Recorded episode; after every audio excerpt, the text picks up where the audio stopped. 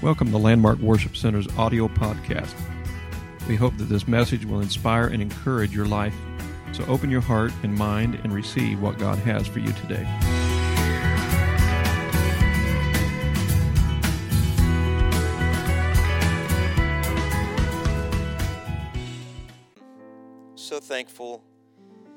Opportunity to preach today.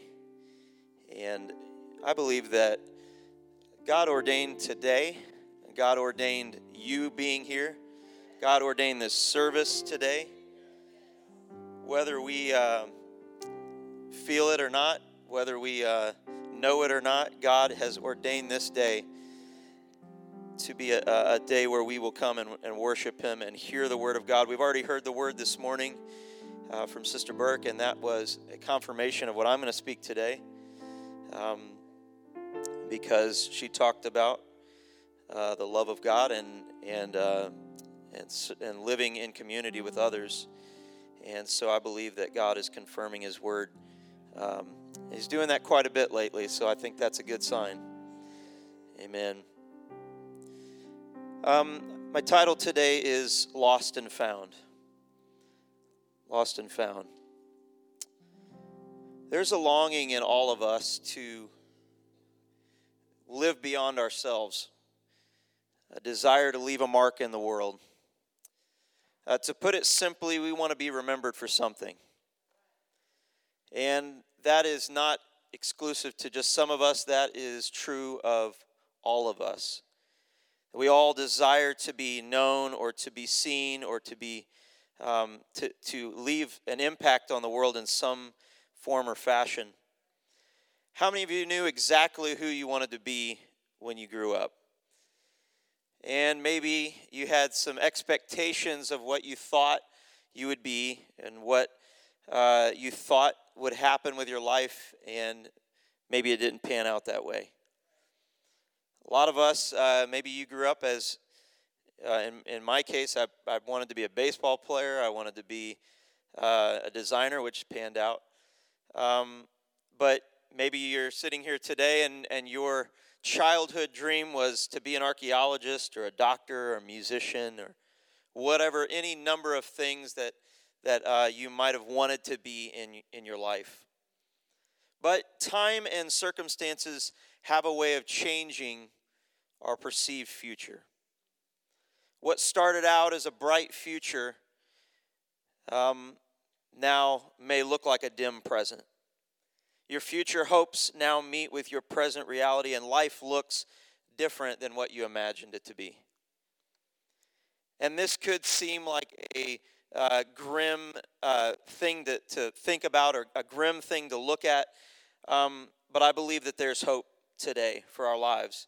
But, but when we look at these um, expectations of the reality of our lives, and maybe this is from a career standpoint of what I thought I was going to be in my life or what I expected to be, sometimes we lose sight of that and it slowly slips off. And we find ourselves, how many of you uh, uh, said, I, I want to be a mother or father of three or four kids? I want to be all these things. Uh, how many said I, I want a I want a broke down car. I want I, I want um, I want a house that constantly has issues, and we find ourselves uh, with faced with the reality that life isn't always exactly what we thought or planned it to be. And oftentimes, this same reality sets in to our spiritual life. You found God and you're full of faith. Sister Burk was preaching my message today. You found God and you were full of faith, and things looked so bright in the future of your life living for God. And maybe um, you've been serving God for years and, and had a different vision of your future in the church. The ministry you felt called to never panned out. Maybe someone disappointed you. Or maybe you just simply found it too difficult to trust in God and decided to do it yourself. Our career ambitions or disappointments often track in contrast with our spiritual ambitions and disappointments. When the things of God don't pan out, sometimes we, we, we search for other things to kind of fill a void. When maybe our spiritual life doesn't uh, pan out, uh, we, we search for career and we search for relationships and things that fill a void in our lives.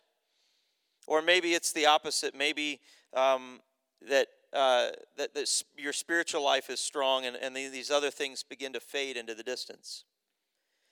But Genesis 2 and 8 says, speaking of the tree of life and the tree of the knowledge of good and evil, and the Lord God planted a garden eastward in Eden.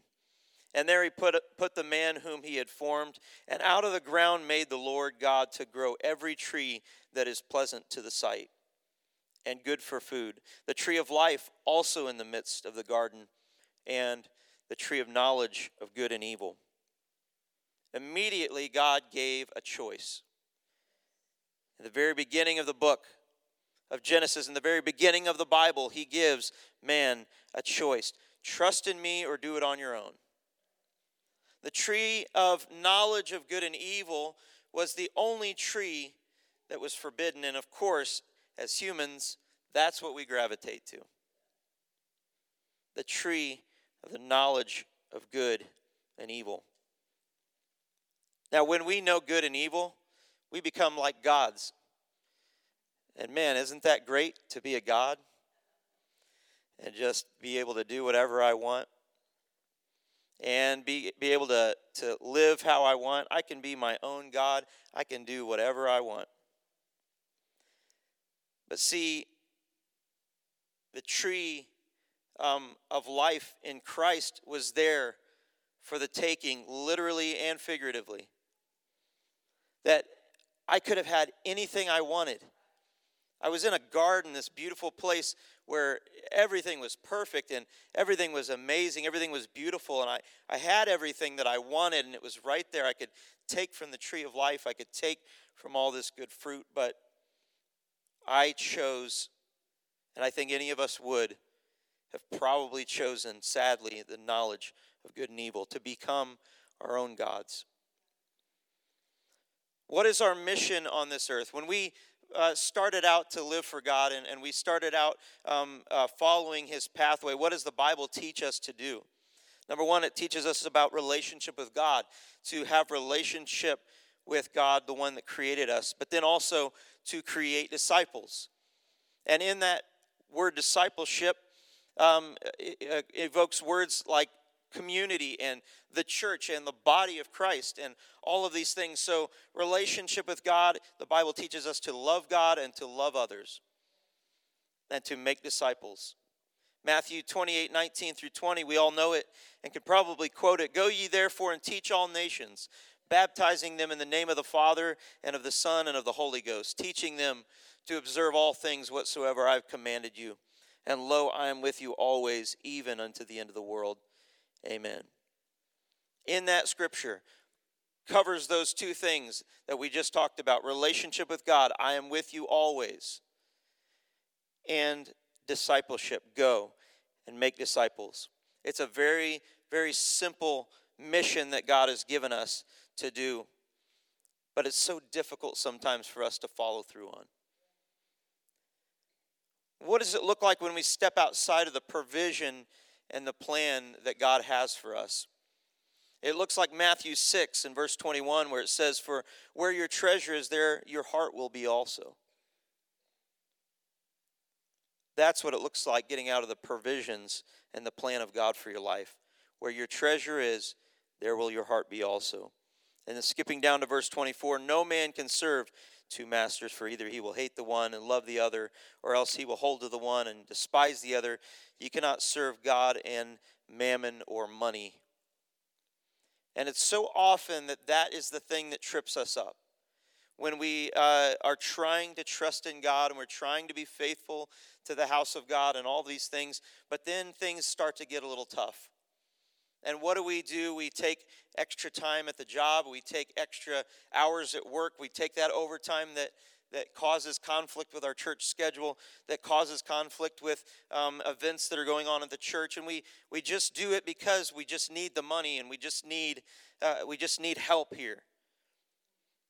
And so we find ourselves chasing after something that has little value uh, eternally in our lives and, and is only maybe temporal for a moment and maybe can satisfy that next payment. But what about when day after day after shift after shift happen and we continue to chase money and we continue to chase career?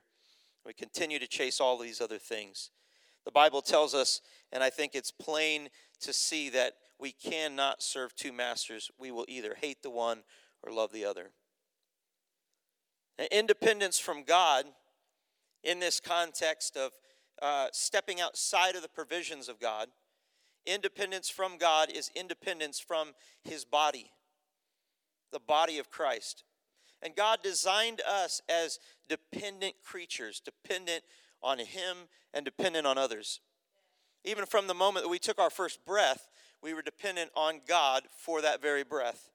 And then moments later, when we had to uh, receive nourishment from our birth mother, we were dependent on our birth mother for help. So God designed us to be dependent creatures. I know in the world that we're in now, um, we are constantly bombarded with the idea of being independent, of living my own life, of paving my own path and doing my own thing and being my own person and, and being who I want to be and, and, and, all these things. And, and we, we pride ourselves in being individuals. And slowly, we, the, the things start to deteriorate in our lives and, and we lose sight of what God has planned for us to be dependent creatures. And slowly we start to lose out and, and forget about the mission of God. Because there's some things in conflict with the mission of God. Things like our career, things that maybe could be in, in community with the, the mission of God, slowly uh, fade off into something that is, is just a separate thing from, from our relationship with God. And we live these two tracks and these two separate lives. Occasionally, being part of the body of Christ, but being spending most of our time outside of it. So God designed us to not be independent, to not be alone, but to be dependent on Him and others. The Bible is a collection of personal stories, stories of individuals who lived and failed and triumphed just like us, those that had faith and those that lacked it, stories of great victories and great defeats stories like ours. But the development of the church through Scripture slowly trends toward broader communities of faith. It goes, starts out with a story of a man named Adam. And he's alone, but he's with God. But what does God do immediately with Adam? He places him with a woman, he places him in community with someone else. He gives them gives him someone that is dependent on him and he's dependent on her. And God designed it that way very specifically. And there's issues when we try to get outside of the bounds of that and we try to uh, live our lives in isolation. Even uh, physical and mental and social issues when we isolate ourselves. I think we found this to be true uh, during COVID. We found this to be true that when we isolated ourselves, that we became more depressed and that we had more anxiety and that we, we felt uh, all, all kinds of feelings during those moments. That's what happens when we isolate ourselves. Social isolation and loneliness have been linked to increased risk for heart disease and stroke, type 2 diabetes, depression and anxiety, addiction, uh, suicide and self harm, and dementia, and an earlier death. These are things that happen to us when we get outside of the dependency of others and God and we decide to do it alone. Ecclesiastes uh, makes it pretty plain in Ecclesiastes 4 9 through 10. It says, Two are better than one. Two are better than one because they have a good reward for their labor. For if they fall, one will lift up his companion, but woe to him who is alone when he falls, for he has no one to help him up. And we wonder sometimes why it's so difficult. We wonder why it's so tough, so hard living for God. But we distance ourselves from the church, we distance ourselves from the body of Christ the thing that God told us that we needed, the thing that God told us was vital to our lives. Two are better than one. And there's strength in numbers. There are benefits of the body of Christ. Belonging to a group or community we can identify with helps us develop a stronger sense of personal and collective identity. Things like support and safety, connection and belonging, influence, sharing, learning, acceptance. Social connection can help prevent serious illness, the opposite of isolation. It can prevent heart disease, it can prevent stroke and dementia, depression, and anxiety. Social connection with others can help improve your ability to recover from stress, anxiety, and depression. Promote healthy eating, physical activity, and weight improve sleep, well being, and quality of life, reduce your risk of violent and suicidal behaviors, and prevent death from chronic diseases. These are things that, that we have found in research and science to this day that, that, that uh, tell us that the Bible, what it's telling us to do, is healthy and is good. Genesis 2 16 through 18 it says, And the Lord God commanded the man, saying, Of every tree of the garden thou mayest freely eat, but of the tree of the knowledge of good and evil thou shalt not eat of it. For in the day that thou eatest thereof thou shalt surely die. And the Lord said, It is not good that man should be alone. I will make him an helpmeet for him. Now, maybe that seems cruel to you that he would give them the choice between the knowledge of good and evil and then give him a partner who would then sabotage. But Adam can make his own choices. Adam had every opportunity to even, as uh, even Ron had, had talked about, that in reading that scripture, he believes that when she partook of the fruit, that Adam was right there with her. And and so he was given the choice between knowledge of good and evil or life in Christ and, and, and was also given a helpmeet. There, there should be someone and helpmeet for him. And in verse 21, it says, And the Lord God caused a deep sleep to fall upon Adam, and he slept, and he took one of his ribs and closed up the flesh instead thereof. And the rib which the Lord God had taken from man made he a woman and brought her unto the man. And Adam said, This is now bone of my bones and flesh of my flesh. She shall be called woman because she was taken out of man.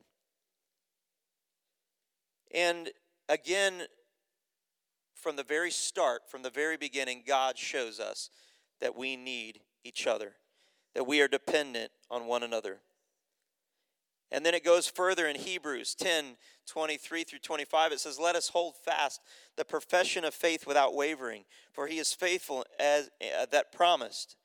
And let us consider one another to provoke unto love and to good works, not forsaking the assembling of ourselves together, as the manner of some is, but exhorting one another, and so much the more as ye see the day approaching. So, this scripture tells us that community helps hold to faith without wavering. And it also tells us that community provokes us to love and good works.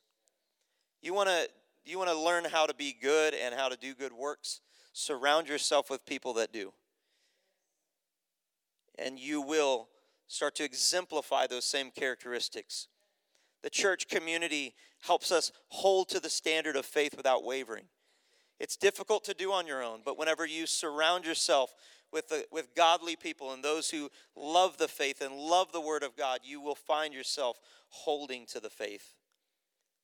And we've seen it before. Sadly, people walking away, falling away from God, falling out of relationship and community with the church body, and then falling out of relationship with God.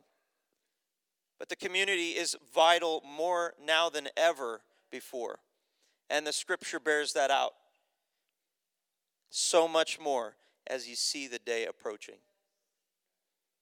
The more and more that we see the world wax colder and colder, and the more that we see struggles happening around the world, chaos and violence. I mean, you can open up social media at any given time and see the latest beating or the, see the latest murder or see the latest war that's happening. You can see all of these things playing out just as the Bible has described it. And the more as you see the day approaching, should we be assembling ourselves together. But community works both ways. Just as Jesus told his disciples to um, deny themselves and follow him, Paul told the church to follow him as he followed Christ.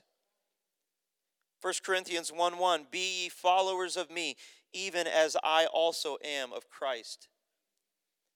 It's a cycle that maintains mission.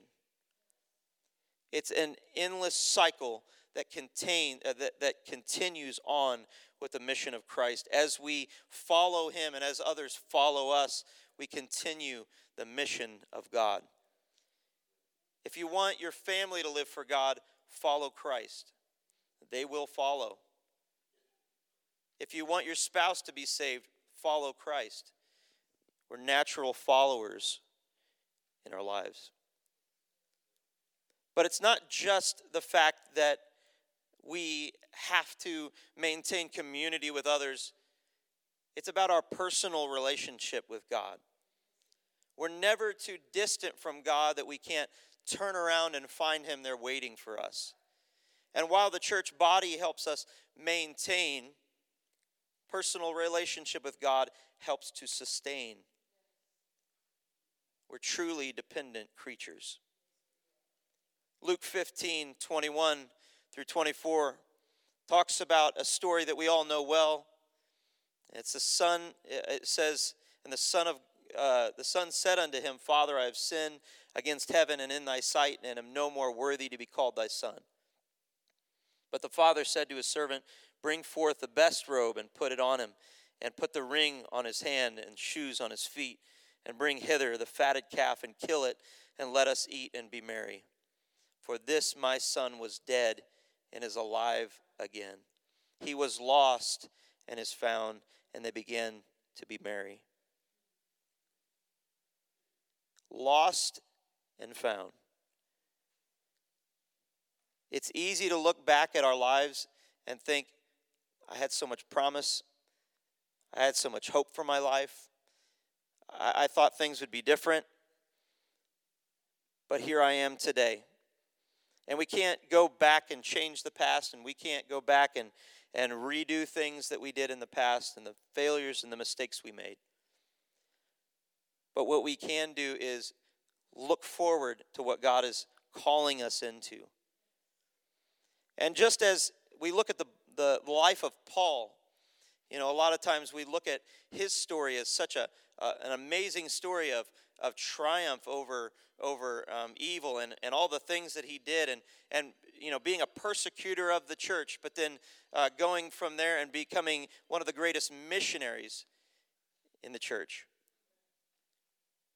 We look at his life and we always see it as, is as, a, uh, as a great testimony. But why don't we look at our own lives that way? All the mistakes we made and all the things, we just beat ourselves up constantly over those things.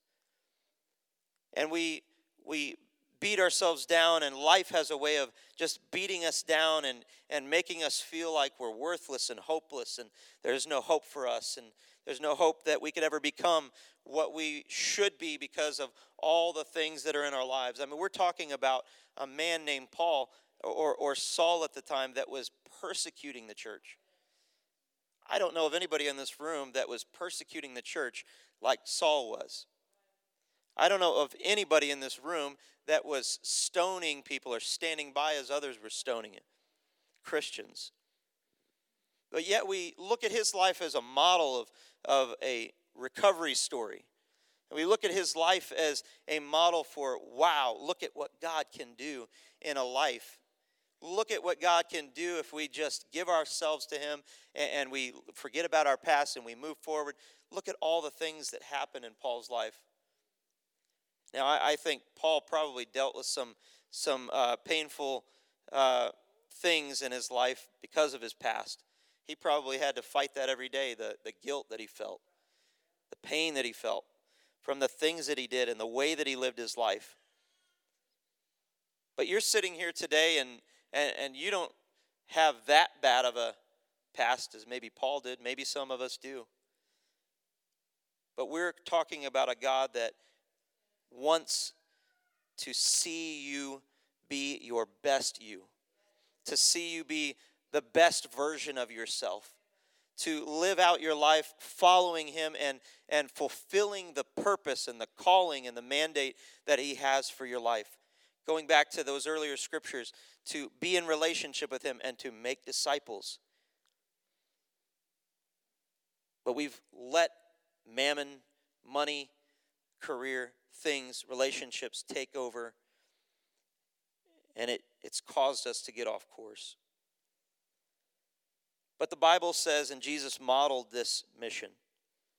He was fully God and he was fully man a man of sorrows, acquainted with grief. He despised, he was despised and rejected of men, a man of sorrows and acquainted with grief. But he says in Matthew 16, 24 through 27, deny yourself. It says, Then Jesus said to his disciples, If anyone desires to come after me, let him deny himself and take up his cross and follow me. Now, I know that that sounds easy when you're reading it on paper. But whenever you get into real life situations and life comes at you and you start to doubt in your faith, you start to doubt that God is truly with you, those are the tough times when it's hard to just deny myself and, and just to take up my cross and follow Him. This is this is uh, the imagery here is a, a path that requires sacrifice and requires some pain and some heartache and some things in your life, but to truly do anything worthwhile means that we do something that is painful at times and difficult at times. But Jesus modeled this. Jesus said to his disciples, If anyone desires to come after me, let him deny himself, take up his cross, and follow me. Now, the good news here is that he wasn't asking them to physically grab a cross and go up to the crucifix with him and die on the cross with him. He wasn't asking for that, but he was just asking for a figurative or a spiritual death of all these things in our life and to get rid of all these, the, the junk that, that uh, so easily besets us, as the Bible says. But there is coming a day where we'll have to answer for our actions. And is it worth pursuing anything other than Christ? Now, I, I don't want to be standing up here today and being all doom and gloom and saying that, that uh, the world is going to pass away and, and that all, you know, everything's going to going to pass away and, and all that. I'm not saying all of that today, but I'm just saying that there is a promise of heaven. And is it worth pursuing anything other than that? Anything other than Christ? John 15, 12 through 13 says, This is my commandment, that ye love one another as I have loved you. Greater love hath no man than this, that a man would lay down his life for his friends. When you give your life to God, and when you sacrifice it all and give it all to Him, you're laying your life down for others. Just as Jesus did it for us, you're laying your life down for your friends, your family. You're sacrificing your own ambitions for those of your the people that you love and care about. And then and finally in ver- in Revelation we're faced with something of a more urgent choice in our lives. It's the same um, same symbolism and the same even words that were used in the book of Genesis.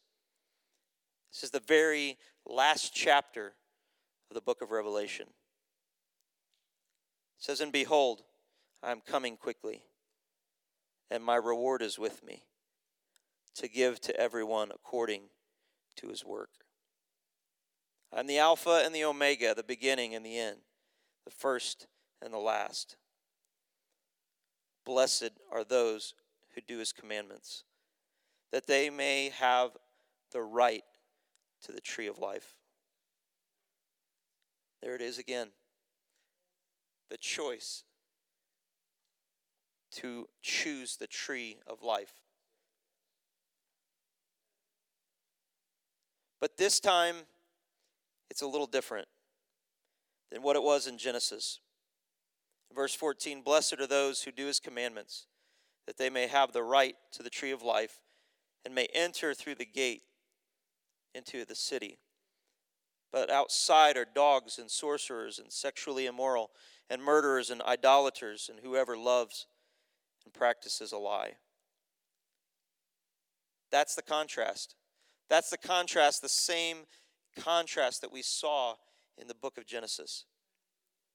We're given the choice between choosing the tree of life and choosing a life of our own.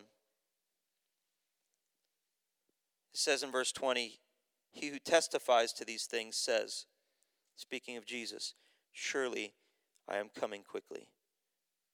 Amen. Even so, come, Lord Jesus. The Bible is bookended by Genesis and Revelation referencing this tree of life. However, in the book of Revelation, it adds a sense and a layer of urgency to the moment. The choice that we once had in the garden where on any given day I could casually stroll, or Adam could casually stroll through the garden and choose of the tree of life. And on a nice, peaceful day in the garden, you can imagine him walking through the garden and being able to grab of the fruit of the tree of life. Not a care in the world, not a worry, no fear, no anxiety, no depression, no pain. A beautiful world that he existed in, being able to choose tree of life. But as we progress through the Bible, and Jesus now addressing the church as a whole, he says, Surely I am coming quickly.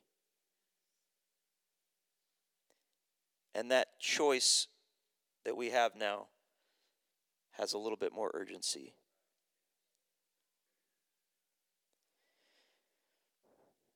It's no, it's no um, surprise that we're living in the last days. This is a, a moment in our history where I don't know that we've seen just more chaos.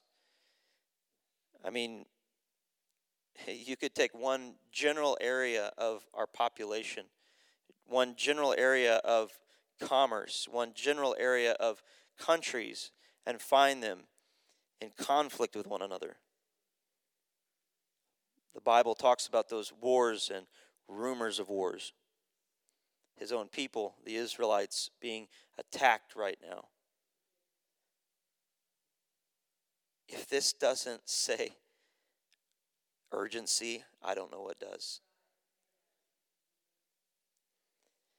And sadly, we can get so distracted by the cares of life.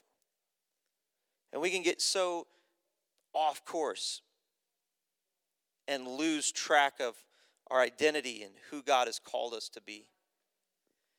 And we can uh, find ourselves chasing after every other solution except for God, trying to find something to hold on to, something to grasp,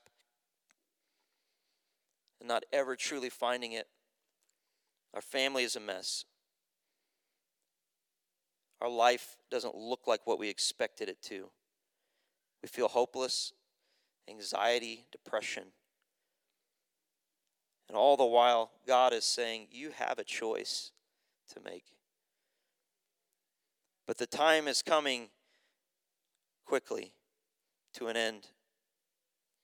And that opportunity that you may have to take and partake of the fruit of the tree of life might be coming to a close. And I'm not, again, trying to scare you today, but I am saying that in the scripture it shows us the urgency of the moment. That if we if we want our family to be saved, if we want our friends to be saved, I'm not saying they're going to just naturally, they're just going to come if you live for God, because that doesn't always happen. But I am going to tell you today that they are watching your life and that they see your life. But most importantly, God has a plan for us. And God has a plan for you individually in this room. And as I said in the beginning of this message, I don't believe that today is uh, happenstance. I don't believe today just happened to happen this way and, and all of that. I don't believe in coincidences, but I believe that God destined today for you to be here to hear this word. We all stand today.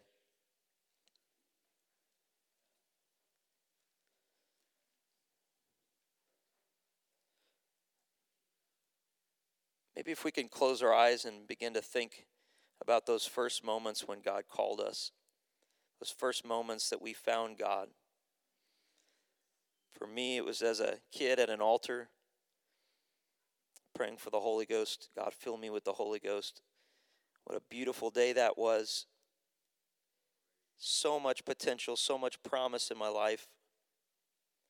How much of it have I wasted and squandered because of my own selfishness. And I no longer have the same amount of time that I once had to live for Him. And I no longer have the, the benefit of, of the years of my life. Slowly, life is passing by, and sometimes even quickly so. But I believe that today, God wants to set us on a path that we can look back on and say, God, you've brought me a long way. God, you've taken me a long way.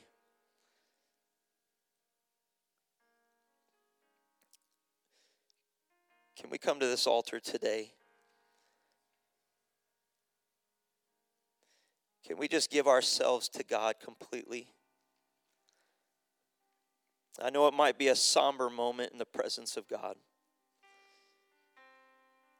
And I know we're not shouting from the rafters. I know we're not dancing in the aisles and